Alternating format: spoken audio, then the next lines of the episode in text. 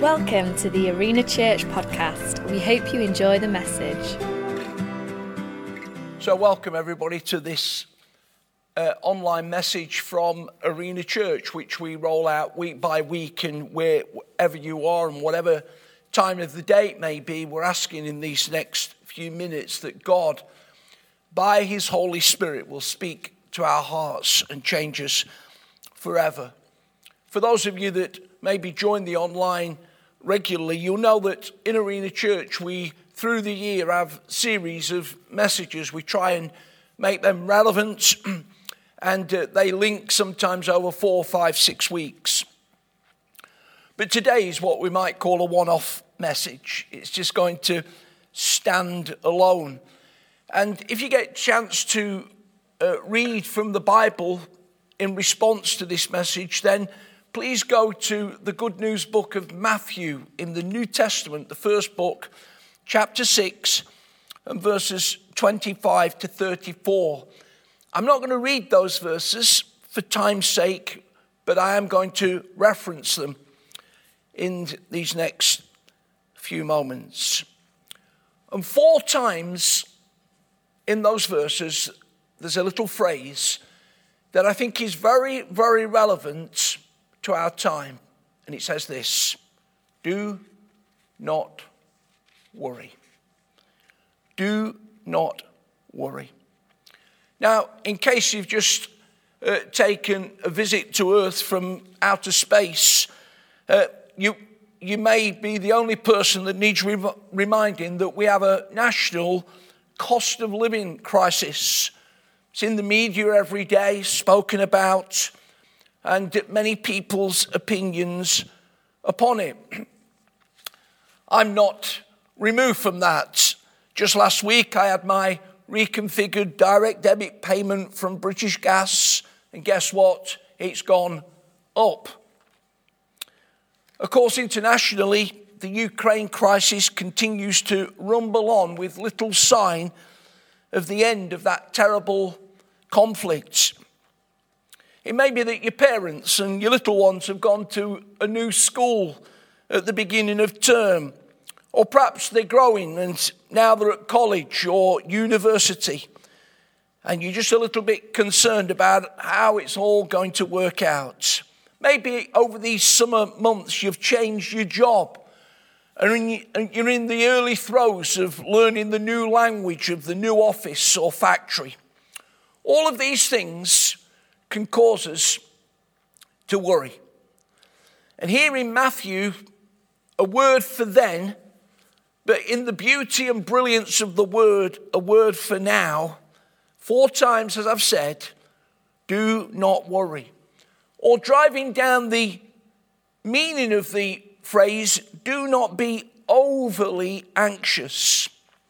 There's a connecting verse in Philippians, another book in the New Testament, chapter 4, and verses 6 to 7. And this is what it says in the Message Bible Don't fret or worry. Instead of worrying, pray and let your petitions and praises shape your worries into prayers. Letting God know your concerns before you know it, a sense of God's wholeness, everything coming together for good, will come and settle you down. Quite a number of years ago now, when I lived in another part of the country pastoring a church, I remember leading a small group one Wednesday evening. And the uh, basis of the small group discussion was these verses from Matthew chapter 6. At the end of the time, I had a lady come up to me and she says, It's all right for you, I'm the worrying type. Well, in these moments, I don't want you to think that I'm being cavalier in attitude, overly laid back, unthinking about the current issues.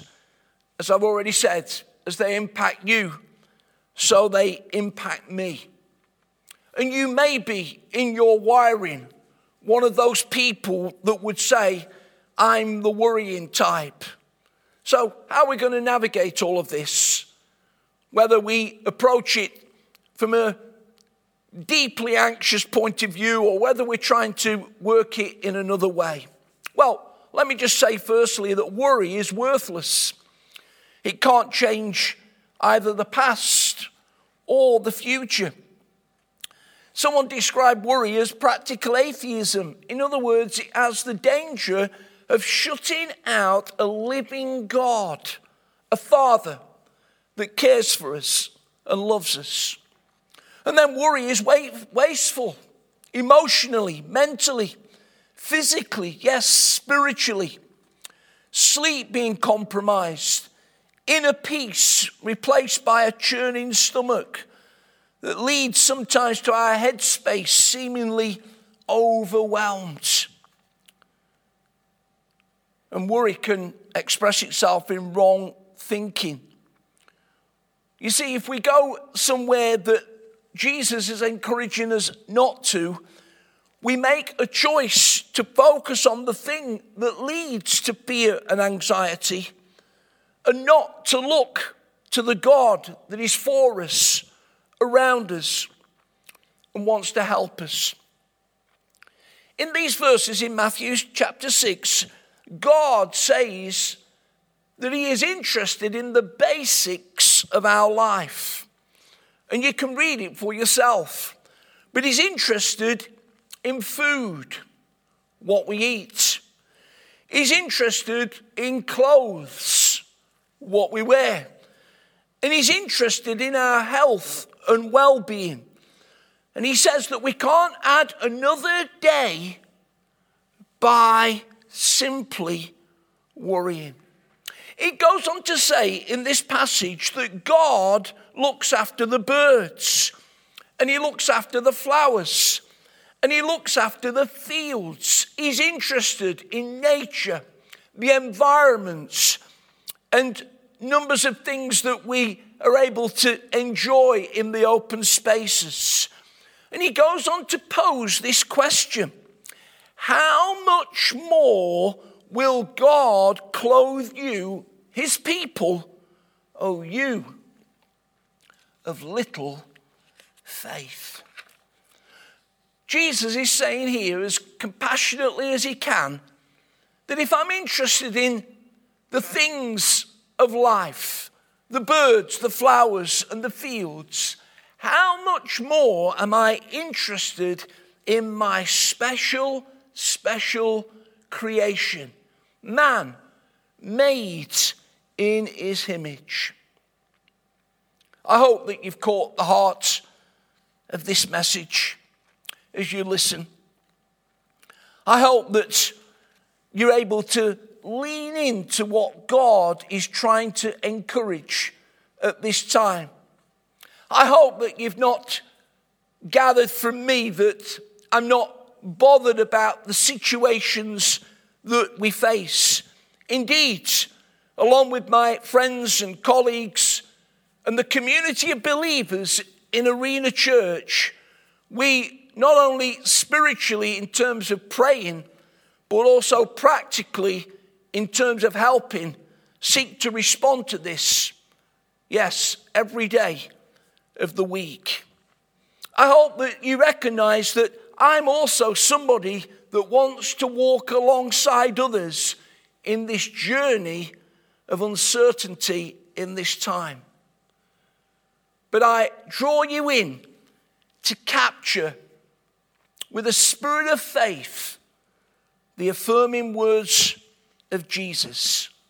It may be that our greeds can't be guaranteed in this season, but we are praying for you and standing with you that all needs will be met.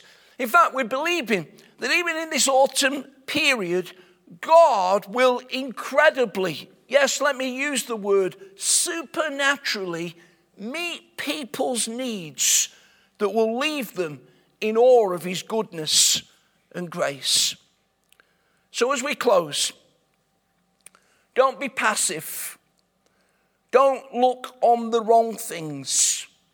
Don't take your focus from Jesus. But in response to these verses, in this challenging and difficult time in which we live. Let's do three things. Number one, let's reset. The Bible says, cast all of your anxiety or worry on Him because He cares for you. Those of you that have watched fishermen over the years will know that the casting of the line is very important in order to catch the fish. There's a throwing away. Cast all your anxieties on Him because He cares for you. And then let's refocus. In the book of Philippians, chapter 4 and verse 9, a promise comes to people that have had a focus to help others. And it says, My God will meet all of your needs according to his riches in glory in Christ Jesus. Let's believe that. And thirdly, let's recommit. Let's go to the last two verses of this passage in Matthew 6. And it says this Seek first his kingdom and his righteousness, and all these things will be given to you as well. Therefore, do not worry about tomorrow, for tomorrow will worry about itself. Each day has enough trouble of his own. There we see a priority. Seek first the kingdom of God. And when the Bible speaks about kingdom, it's not speaking about a realm, a nation defined by boundaries. It's speaking about a rule. King Jesus ruling over our lives, making Him first, not compromising our faith, not looking somewhere else, not going selfishly inwards, but letting Jesus be the King. And when we make Him the priority, so we can claim the promise. And all these things, what things? The things that have been talking about in the previous verses, the things to eat, the things to wear, the things to make life work, all these other things will be added as well. We're believing that this next few weeks between now and the Christmas season, even though naturally speaking we may be facing it with some foreboding, will be a tremendously blessed time for all of you. That God will come in the power of His presence to touch our lives.